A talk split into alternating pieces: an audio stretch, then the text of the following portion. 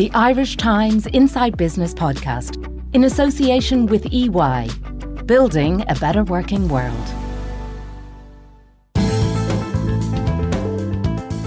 Hello and welcome to Inside Business with Ciarán Hancock, a podcast from the Irish Times. My guests this week are newly appointed IDA Chief Executive Michael Lohan and Feargal Freine, an assurance partner and head of FDI at EY Ireland. In terms of foreign direct investment, Ireland has punched well above its weight for years, particularly in securing a stream of projects and jobs from big US multinationals. A new report out this week from EY sought the views of FDI companies here on Ireland as a location for new investment. EY's Feargal Freine will take me through the main challenges and opportunities identified in that survey.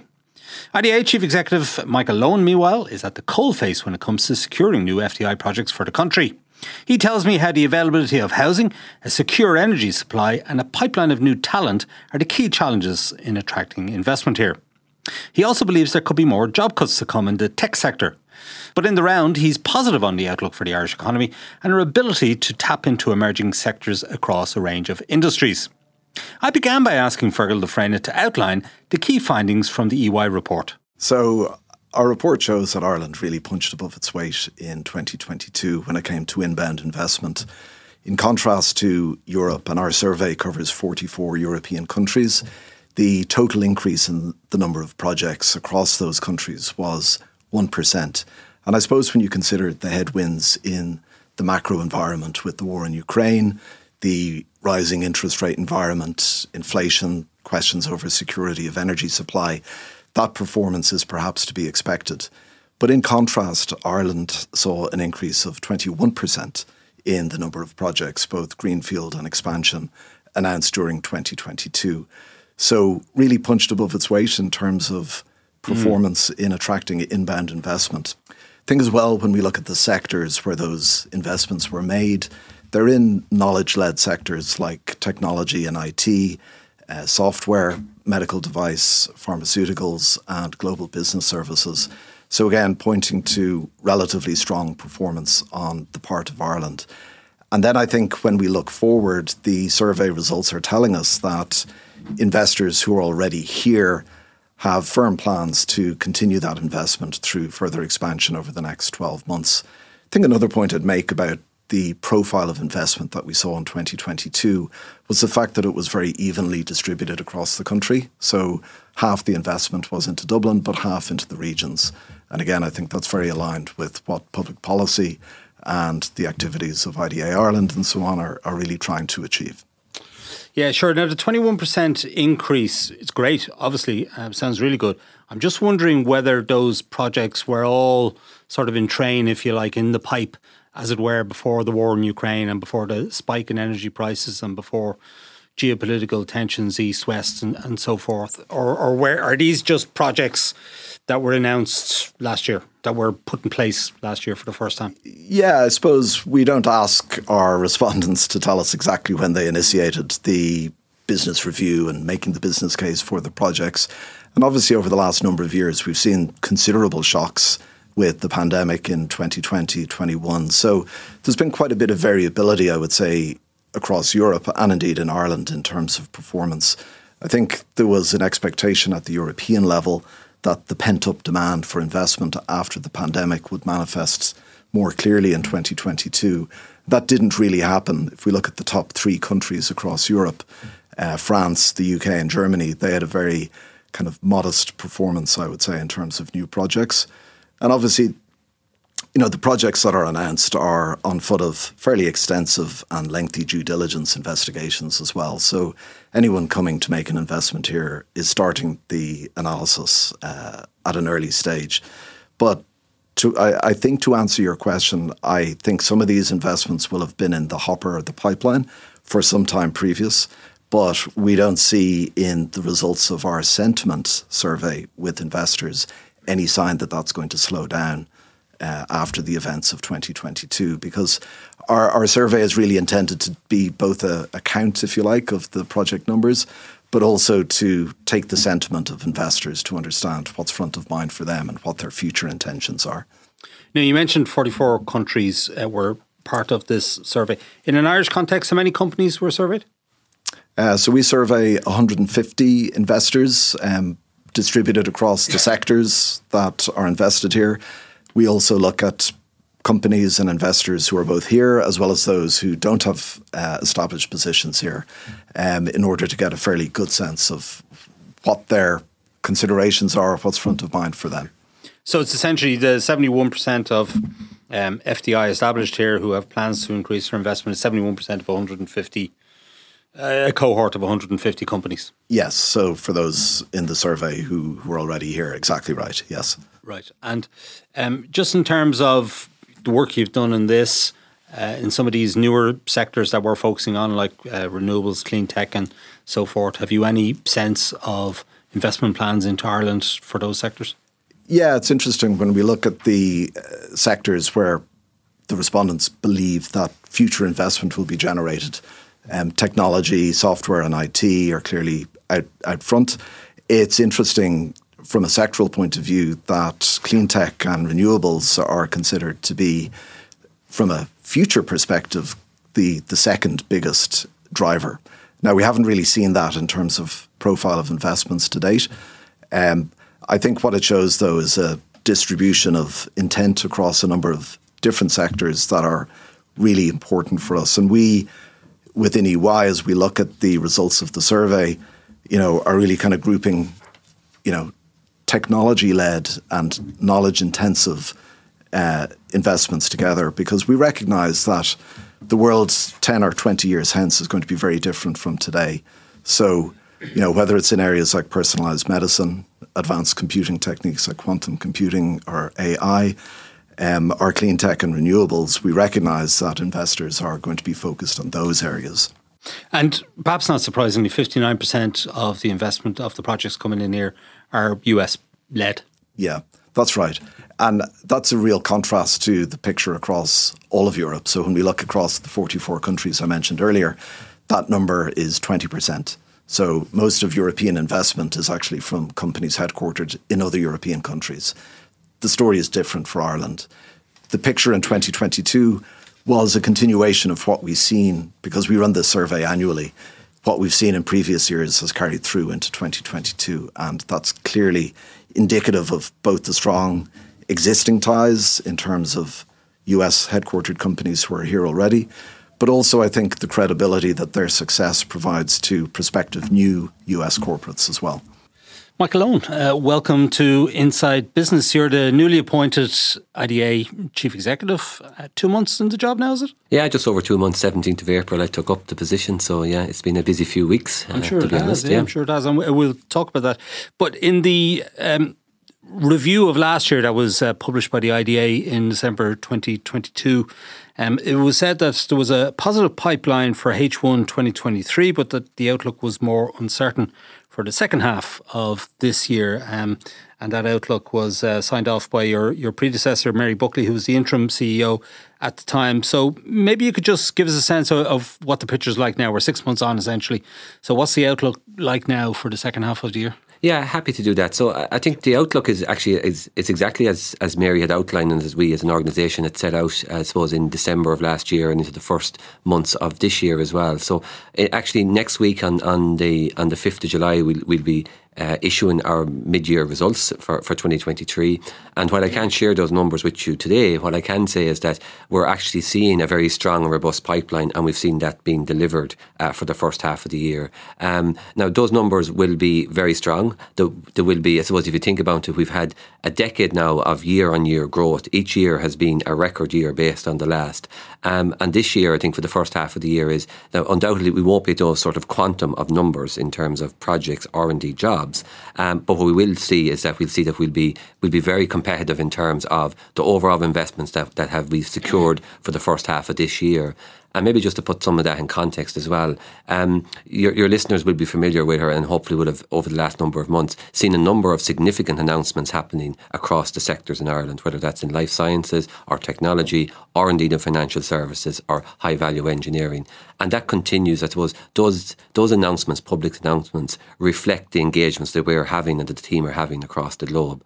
Um, it still remains very active. Ireland is, is an attractive location. I think the EY report sort of highlights that. Um, also, last week, you, you may have picked up as well, is that Ireland was ranked second in the globe in terms of its international com, uh, competitiveness. So there's key elements there in terms of the value proposition for in Ireland remains strong for FDI, and we're continuing to see that come true, and particularly in high value sectors that, that we speak about and that we're competing in, again, which are, as, as outlined by Feargal, you know, technology, uh, life sciences, financial services continue to be at the front end of, of what we're attracting in Ireland.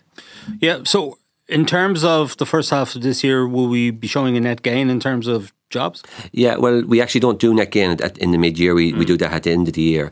Um, but on our current projections, I think that, you know, as we continue on this trajectory, um, we will be confident we'll have a net positive position at year end, which I think, given the, the turmoil that, you know, we have faced in international markets, um, given the, if you want to call it, the, the right sizing or correction within technology that we've, that, you know, has, has happened and probably continues to, you know, there's, there is still a continuation of that as we look at, at, at global markets. Um, but ultimately, I think it's very hard to predict at this stage. But I do think if we see the continuation of the traction that we've had for the first half of the year, for the second half, we will be in a very strong position come year end. What's the biggest challenge that Ireland faces at the moment in terms of attracting new FDI? Um, so, in terms of attracting FDI, it's, it's interesting because um, I think we're still, and the, the, numbers actually show this, and our engagement show it as well, is that Ireland's proposition remains strong. Now, we have bottlenecks and we have capacity challenges, as we know, are well documented, you know, in terms of housing and broader infrastructure. But when you set them against the context and the global, uh, I suppose, perspective, there are similar challenges you see in all developed economies, you know, in terms of, you know, capacity, in terms of infrastructure.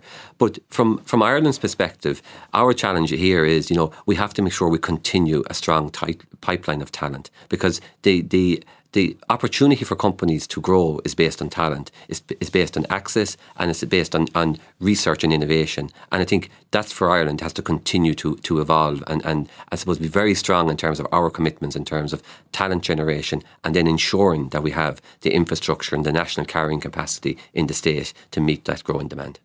So, how big a drag is the housing situation at the minute?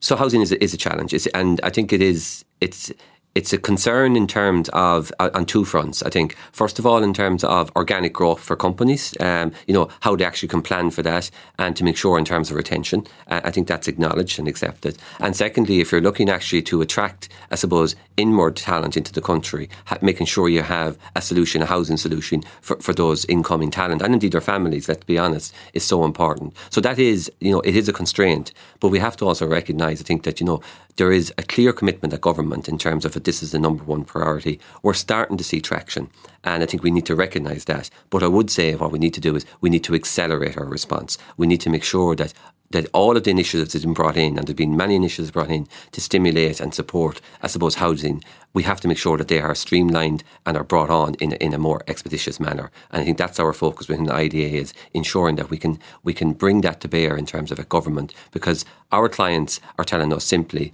is this, is that they see growth opportunity in Ireland. They, they understand the, the stability and the value proposition that Ireland, you know, provides. But we need to solve the carrying capacity, and housing is one of those major issues.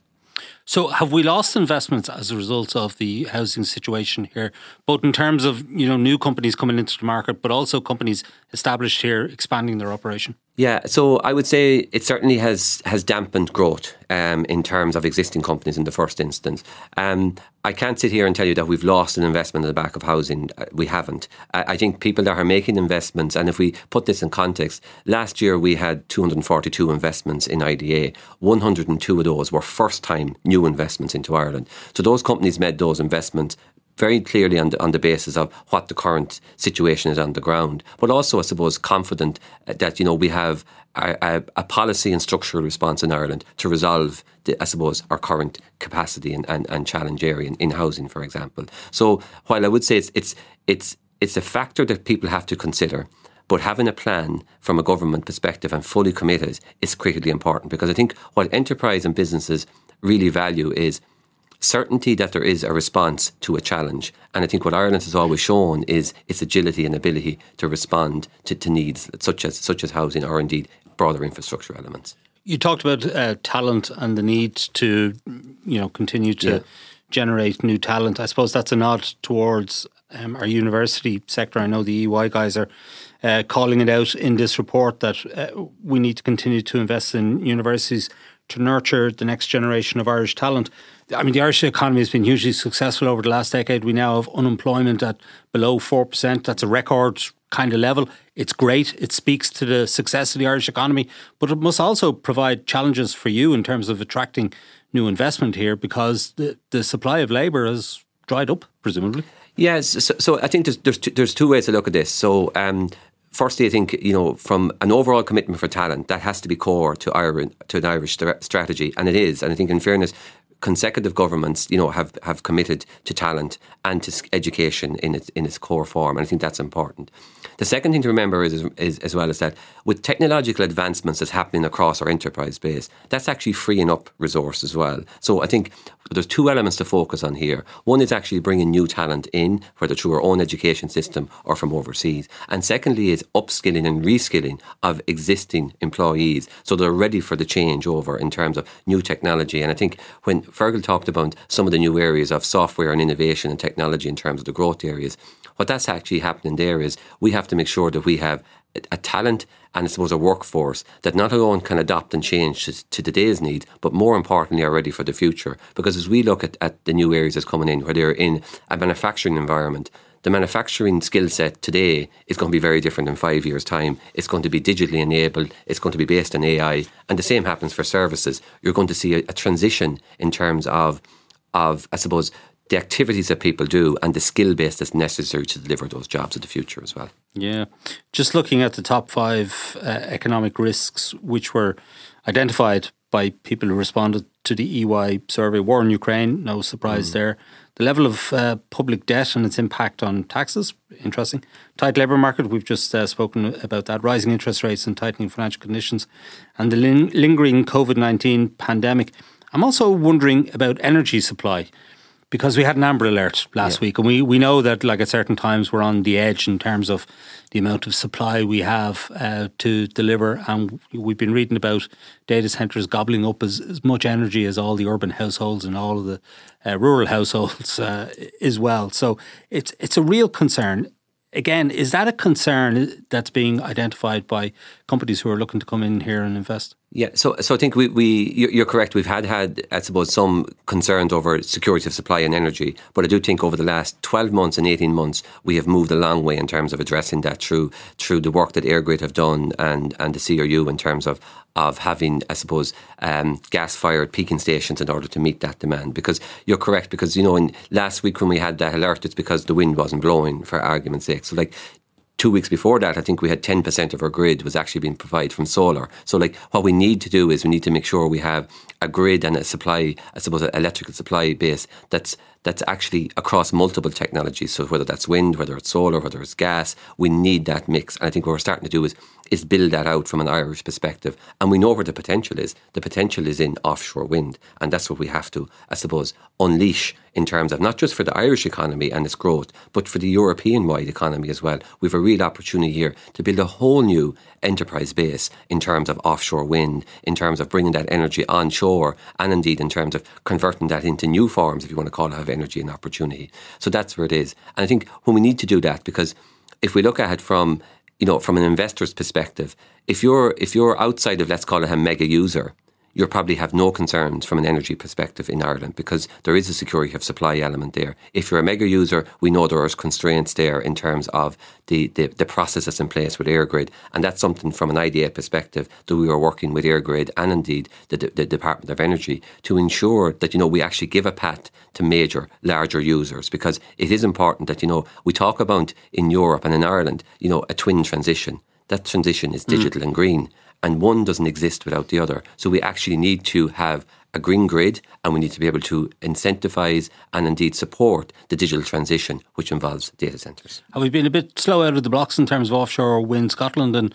Norway seem to have gotten a jump on us and it's still years away? Yeah, I think anyone would have to say yes, we have been slow out of the blocks. Um, but I think we're, we're gathering momentum um, and I think again having a clear focus, you know, in terms of being able to un, un, untap that potential. I think also um, you know, to, to, to, maybe just speak as well, you know, within our own parent department in Department of Enterprise, Trade and Employment, Minister Coveney is now leading on an industrial strategy for offshore wind. So I think we're going to start to see a lot more focus in terms of how we can capitalise on this from, a, as I said, from an Irish economy perspective, but also from a broader European perspective as well. Are you still chasing investments from data centres?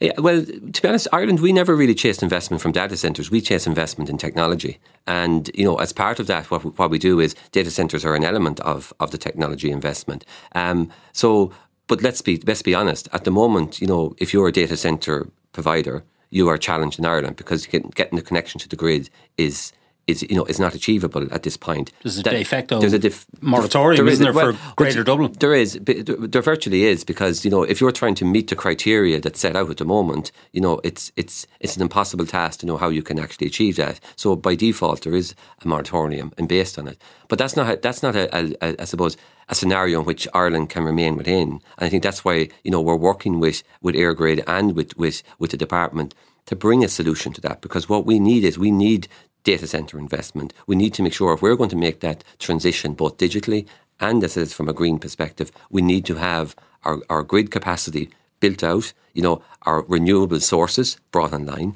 um, because this isn't a demand issue, it's a supply issue, right? And we need to solve the supply issue, and that's what we need to focus on. And I think through the strategies and as, as well through through the Department of, of, of Climate and through the Department of Enterprise, we're starting to see that response come together on the supply side. Now, we lost out on an investment uh, from Apple in Athenry five or six years ago, a well publicised uh, case mm. where there were planning objections. And anyway, it's gone now. Yeah, uh, it's off off the blocks. How damaging was that for Ireland? Yeah, so I, I think that, that was first of all to say that was a regrettable, you know, I, I suppose uh, outcome at that point in time, um, and and I suppose what, what it what it does is, you know, when you have scenarios like that, it in some ways it, it puts a dent in, in your reputation from a planning perspective. Um, and that's not helpful because remember, at the end of the day, for FDI, it's a global, we're competing globally for these investments. And while I understand the right for, you know, for observations to be made for planning, for planning applications, I think no one is disputing that the, I suppose the the area where we were focused on is the certainty of timelines. That you know it took the, the period of time between the actual the process of the objections being raised or the observations being raised to a final decision was over multiples of years. And I think that's where the new planning legislation, the planning acts, are certainly going to put clear timeframes around that. Because I think for any investor, even if it was for ourselves at an individual level, if you don't know what the end time is going to be in a project, it's very hard for you to stay committed to it. And I think that's why we would welcome the new planning legislation that's coming forward and that it brings clarity to those timeframes because I think that's what's important. And thereafter, companies and investors can plan and can respond accordingly. And what about the tech sector as a whole? Because towards the end of last year, and I guess the first quarter of this year, we saw lots of announcements from the big tech companies here, mm. thousands of jobs uh, lost. In some cases, people, you know, shabbily treated uh, when they were being made redundant. Um, that seems to have slowed now. And the tech stocks uh, have recovered in terms of their stock market valuations and so forth. So, where's the tech sector at in terms of its growth potential for Ireland? Yeah, so so I think there's, there's there's two things. Yeah, first of all, I suppose technology. You know, when any sector goes through a correction like tech did, it's it's it's difficult. And in fact, I went through that personally before I joined IDA in in the late in, in early 2000, 2001 with Nortel Networks. Yeah, um, so I understand. Let's call it the the challenge that that is and the, the emotional drain it has on individuals and families. So to say that, but but where is the tech sector? So I think what we have is we've had a correction based on obviously on consumer demand and the softening of consumer demand. But broader tech, if you look at enterprise tech, like enterprise tech is stronger and is probably get is, is very strong and is probably growing and getting stronger. If you look at the announcement from Analog Devices most recently, you know, um, you know, in terms of 600 jobs, 600 million investment in Limerick.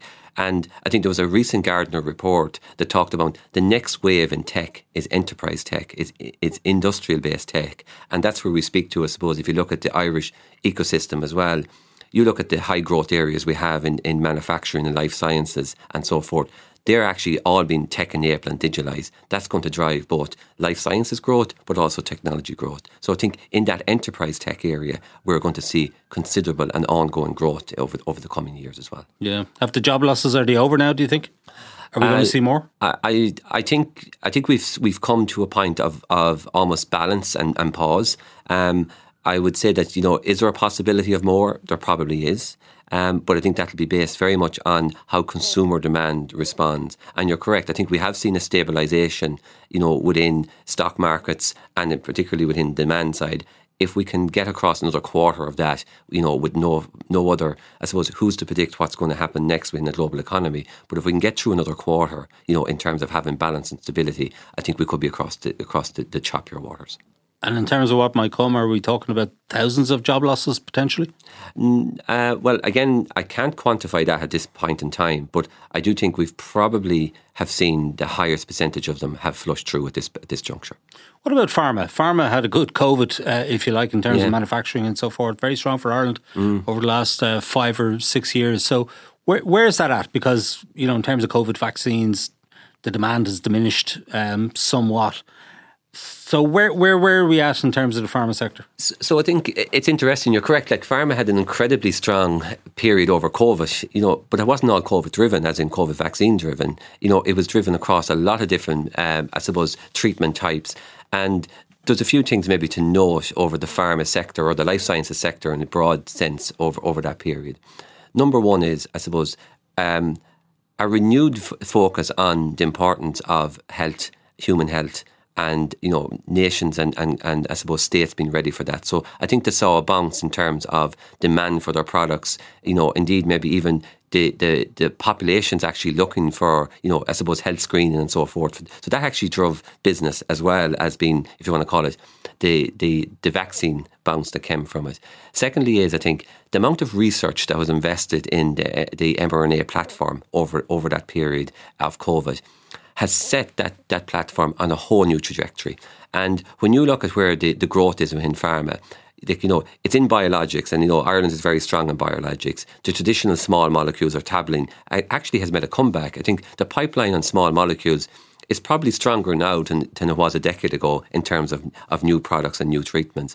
And then thirdly, you add the new area of at, at what's called advanced therapeutics. And within that, you have a couple of things, which is cell and gene therapy. Uh, and we've seen a real growth in that area. And that's based on a lot of the research actually that was done through COVID on the mRNA platform, because the mRNA platform is the basis on which a lot of these advanced therapeutics will be delivered in the future. So we've seen almost, if you want to call it, a decade's worth of research happening in two or three years. And as a result of that, we're seeing very strong pipelines across the, the life sciences industry.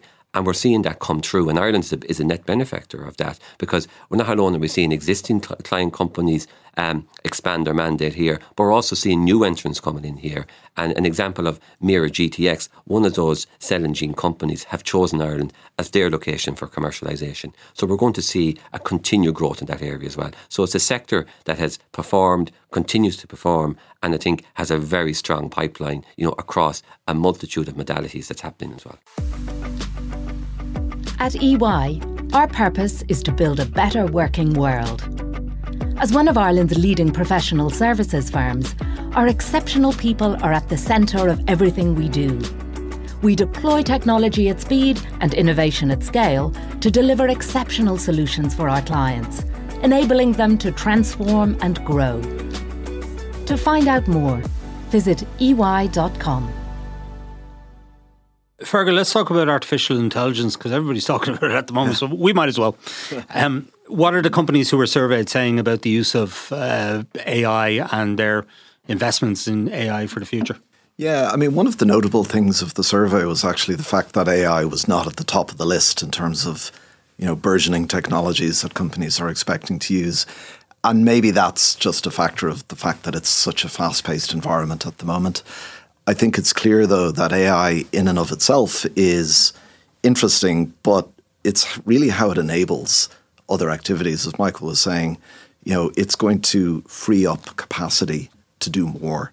You know, so I think there are some really interesting initiatives going on at the moment as it relates to deployment of AI in the manufacturing space, for example. So, you know, there are certain types of environment that are well suited to AI use cases, you know, where you've got large volumes, you've got access to very rich sets of data. And by deploying AI, you can supplement the human operators with technology to make them more effective. So I think because we have such a high presence already in, for example, medical device and pharma manufacturing, we're very well positioned to create kind of corporate centers of excellence for developing AI use cases. And I think investors who are already here are exploring those opportunities. And I think what we're seeing as well is a bit of an ecosystem developing. You know, so it's not just corporates, but it's academia, it's state organizations as well, coming together to explore, you know, what are the use cases? How can companies take advantage of these new opportunities and kind of flourish in the future? Because ultimately, you know, in my own experience, I think a lot of investors here and a lot of corporates here are continuously looking to what's next. You know, how do they m- maintain relevance in the corporate infrastructure and hierarchy? How do they compete for the next wave of investment? And I think the track record of Irish FDI shows that ability to reimagine and renew. A lot of companies have been here for many years, but over that time they haven't stood still. And I think AI is a great lever for companies now to become even more relevant and to explore new opportunities. And there's a cultural affinity, I would say, in Ireland to taking advantage of those opportunities. It kind of lends itself to accounting and consulting as well, doesn't it? Absolutely. So, EY, yeah. let's take the case of EY. What are you guys doing in terms of AI? How are you putting it to use? Yeah, so I think there are lots of use cases internally uh, within our own business. I'm an auditor by by profession, so we have digitalized our audit delivery platform. We use massive volumes of data.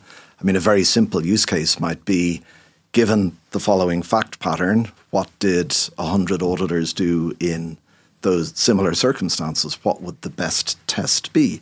Of course, you can't remove the personal professional judgment of the auditor, but you can certainly point them in a way, you know, that, that historically uh, or previously might have required them to open up a big book and leaf through and figure out what's the best approach here. So I think for any organization like ourselves with access to, you know, I use the term rich sets of data, AI presents really interesting opportunities, not just for the clients we serve, but also for how we run our own business. Michael Feargal mentioned how it has the potential to free up capacity for people to do more. But I suppose the concern is that it uh, has the potential to do away with existing capacity. Um, so, what's your view on it? What's the IDA uh, view on it? And how do you I mean, presumably a lot of the FDI companies that are here are going to be deploying AI in one form or another. So, what's the potential impact on employment? Yeah, so, so maybe just to, first of all, just to say, I think AI is you know as high on, on, on companies' agenda. Um, you know, in the last number of weeks alone, there's probably two or three teams that you always come across in the conversation with a client company, no matter what sector they're in, whether in financial services or you know life sciences or indeed technology. And AI is one of those topics, and the other being sustainability. To be honest, they, and and talent. They seem, they are the three most, I suppose, uh, discussed topics across all sectors. But getting back to your question on AI, um, so from from I think from an IDA perspective and indeed from a client perspective, we've been in, involved, and I suppose on on developing and understanding the power of AI for a number of years. We have a number of companies who are building capability, um, trying to understand what it means for their business. Because as Feargal said, you know, you try, try, you have to have right data sets. You have to understand what it means. You have to be able to interpret it. Um, and I think from an Ireland perspective, we're fortunate in that you know we actually have a pretty decent foundation in Ireland in terms of an ecosystem to support that transition uh, for for technology and AI. For example, if I speak to the to the Insight Centre, which is probably the largest uh, research centre in Europe, you know, on machine learning and AI, and that's here in Ireland. So I think from a point of view of being of preparedness and being being you know looking to what the future looks like, I think we have really good foundational work done. Um, the question, of course, is is is is, is as follows: the pace at which AI is moving, you know, in some ways is is almost scary. Um, depending on how you're going to apply it to different sectors, what's the regulatory response going to be, and how can that regulatory response actually match the pace? Um, I think these are all fundamental questions that have to be answered. But but ultimately, I do think that AI ha- will have a role to play in terms of that, if you want to call it that transformation of enterprise in the future.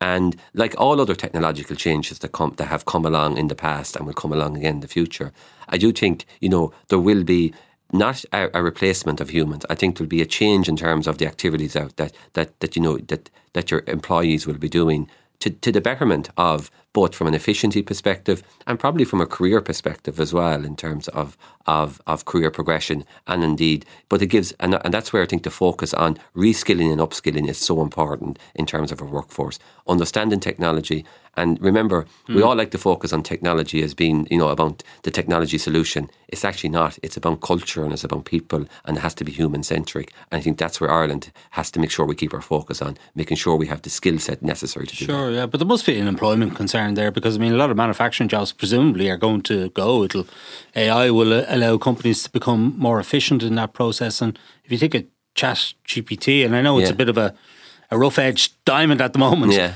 But you have to imagine again that the Googles and the Metas and the uh, Microsofts and so on, the opportunity for them um, to replace humans with machines uh, doing the same work must be enormous. Yeah, well, of course there is opportunity. Um, there's an opportunity for that efficiency, but that means also, you know, we get back to the to the previous part of the conversation where we talked about, you know, being able to attract and retain talent is a key initiative. So being able to give your existing, you know, workforce a new, and if you want to call it a new career, that actually what technology allows as well. It frees up, you know, activity that you're doing today, so actually people can focus on higher value and different type of activity. So I think most employers actually their number one priority is how do we retain the staff that we have and if you can do that and augment in technology it means then that you're giving them a better career path and better options i think within their own careers as well so i think it is a double-edged sword but i do personally believe that there's more opportunity in embracing it and I suppose understanding that where it can bring value to your business and therefore unleashing the potential of your employees to go to the next stage. Yeah. But retaining talent hasn't quite been the narrative in the tech sector over the last nine months, has it? I mean, they've let a lot of people go. Uh, well, to be honest, I, I, would say that you know retaining talent is, is a key focus of all sectors. Um, and you know, yes, there has been, I suppose, reductions in the tech sector, but that's based on, I suppose, you also have to right size for your business, and I think we have to, you know, acknowledge that as well. But you know, I think number one priority for any company, any company that I've engaged in, is first of all attracting the talent, and when you have them, retaining them. So important because the future of any business is about its people and about its growth. And growth won't happen on technology; it happens through people and through skill sets. And I think that's the basis of, of how, how enterprise has developed. I think that'll be the basis of enterprise for the future as well. Uh, our corporation tax rate is going to change uh, next year as part of a global process. It's going to become 15% from 12.5%. Uh, a tough one for us, I suppose, to get our heads around for a long time because we we were we nailed our colours to the mast in terms of twelve and a half percent, but we've we're on board with this now. It's going to change to fifteen percent for companies with turnover above seven hundred and fifty million euro. What do you think that's going to do for the dynamic of FDI uh, globally?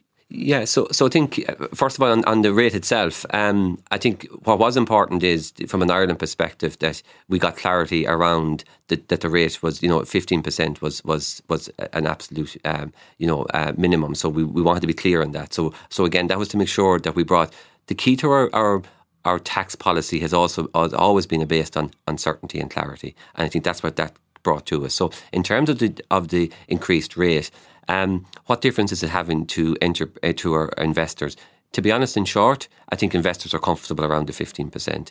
Um, they understand it, they understand the rationale. It's obviously across the OECD and it's a global, it's a global rate. So that's well understood uh, and so forth. And that's, as, as we know, under what's called Pillar 2 within, the OECD. I think where there's far more uncertainty, let's be honest, is under Pillar 1. And, you know, at what level or when will Pillar 1 be able to come into a position of, of being implemented. This is the allocation this, of profits. This is the allocation of profits, correct. Yeah, excuse me, the allocation of profits. And actually, as recently as, as today, I was just listening to a small podcast and, you know, from, from um, a view in, in the US. And the view that was being presented is that we're probably looking at maybe beyond a decade before there come clarity over the Pillar 1 scenario. So, what we're probably going to be looking at is we'll have certainty over the rate um, but we won't have certainty or indeed clarity over where where that's going to apply at, at what percentage on, under under Pillar One. So I think we're going to continue to see, if you want to call it, ongoing discussions around global taxation for the next number of years.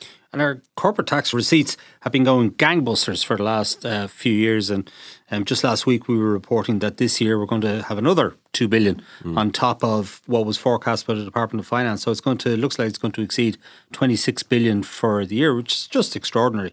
And the Department of Finance has kind of earmarked about twelve billion as being windfall, if yeah. you like. So we can't necessarily rely on it into the future.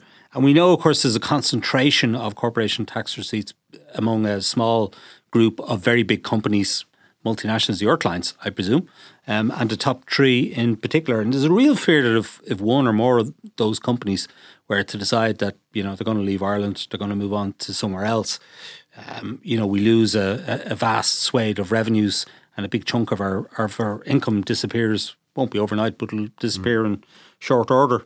Um, is that a concern of yours? Uh, should we should we be concerned about that? Is there any danger that one of those top ten companies might just decide to exit Ireland altogether?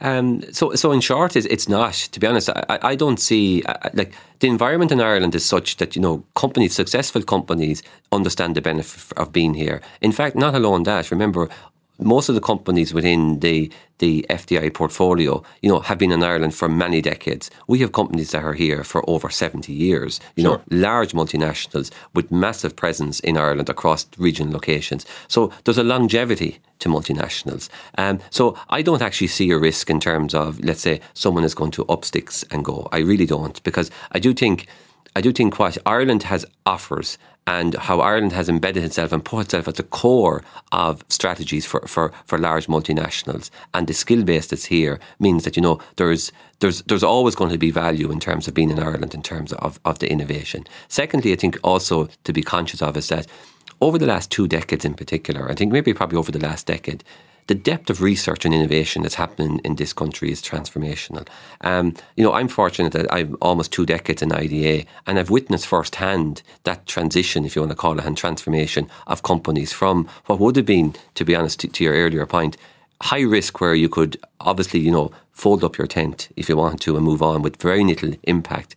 Now, what you actually have is you have enterprises that are deeply embedded in terms of research and innovation, deeply embedded in terms of the skills that they provide within the organisations, and are really part of global value chains, critical parts in terms of those supply chains. So, like in in the context of and making real contributions, not just to the Irish society, which we see, but obviously making contributions to global supply chains and global mm. delivery of products and services. So, I don't see that risk. Um, uh, if I'm honest, uh, what we do need to make sure is, and the, and the reason I say that is, we need to make sure that we stay consistent in our policies in Ireland, which I believe we will, and we need to continue to bring value because, as I said earlier, you know, FDI is a competitive market, and you have to continue to stay at the front end of being competitive to retain and grow jobs. Yeah, mind you, you know, you mentioned Nortel.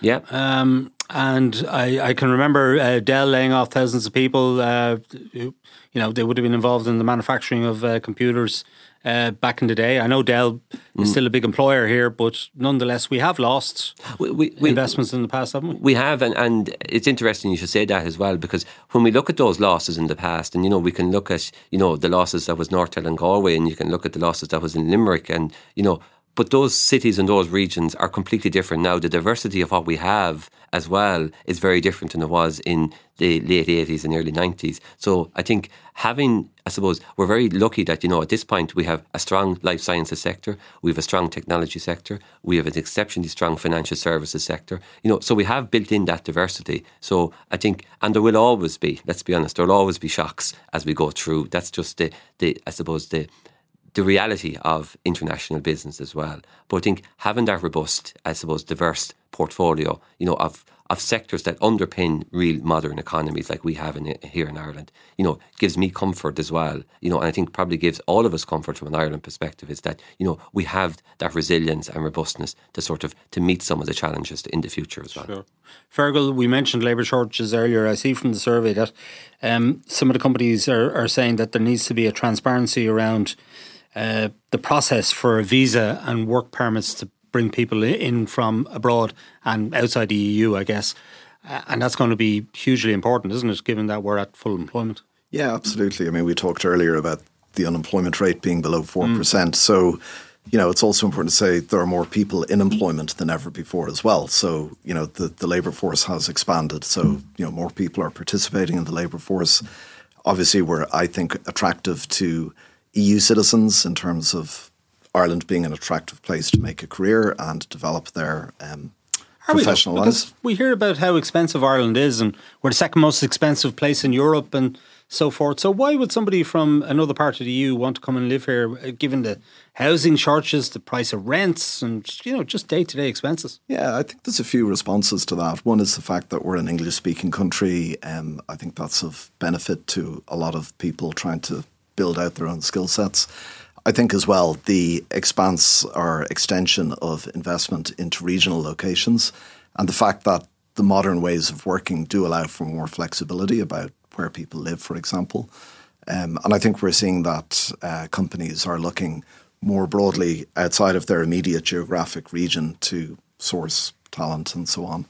Um, so I think they're all kind of important points. I think as it relates to non-EU people, um, it was encouraging to see that the Department of Enterprise is looking at the critical skills program and entering into a consultation phase about determining if those critical skills are still relevant or if we need to expand the list.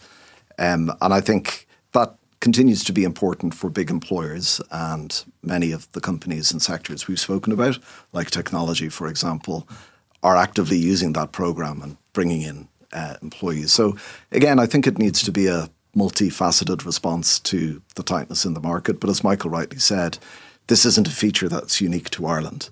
Um, a lot of our competitors are also facing similar labour market constraints. So we just need to continue to work.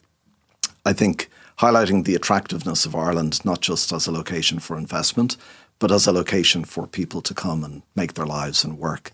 And, you know, in my own experience, Ireland has many benefits that may be slightly less tangible, you know, but that are really meaningful nonetheless. So just you know the quality of life, the safety and security situation, the quality of education for you know, children and so on. These are all things that we may at times take for granted, but are really highly valued by overseas workers as they come into the country. Michael, a couple of questions for you to close out. One, in terms of Brexit, is Brexit still an issue or are we past all that? From an FDI perspective, I think it's business as usual at this point, yeah. So yeah. Okay.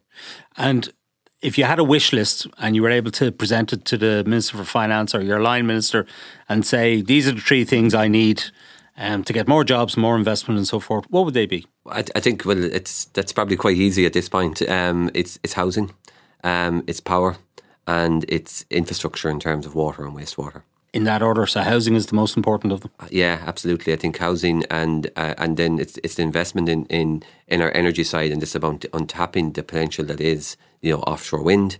Um, that's critically important as well. So I think they are without a shadow of a doubt the two two significant um, elements um, in terms of, of, of focus. And just one final question then, because Sinn Féin are riding high in the polls at the moment. They're on course to be the largest party in the next Dáil if, if the current trend continues. The next election isn't for um, over 18 months or so, most likely. Is there any concern being expressed by foreign investors uh, about Sinn Féin being in government? Because some of their tax policies wouldn't necessarily chime with um, the foreign direct investment community, I would imagine. Yeah, so I, th- I think what what investors are looking at, you know, is in, in terms of, you know, what is the, the the trajectory, you know, of Ireland in terms of its policy. And I think, in fairness, you know, while I can't comment or, or, you know on you know the popularity or not of, of any party, I do think what we have and what we're fortunate in Ireland to have is we have you know a, a, a consensus view as to the importance of economic development. We have a consensus view as to the role that FDI plays in that, no matter what uh, element or political party you're with. And I think that's not lost on our investors internationally. So, like having that centralist view and consensus view is very important. I think that will continue. Um, and I think, in fairness, you know, as well to all of the parties involved, you can see that agreement is in place. Like there's an understanding how how competitive the market is and how critically important it is that from an Ireland perspective, we are very clear as to what policy direction we're on and that we maintain on those policy directions. So to be honest, I don't see that changing. Um, I actually believe that you know what what happens and what we're seeing, you know, in the engagement in the marketplace is is a confirmation of that continuation as well. Do you get a lot of questions about it? Uh, not particularly, no. I have to say, um, it's not. It's not something that has been raised very often with myself. No, because I know Sinn Féin are on board in terms of the fifteen percent uh, corporate tax rate, but they also want to tax people who are earning more than 100 grand, a lot more than they're being taxed at the moment, to generate tax to be dispersed in other parts of the economy.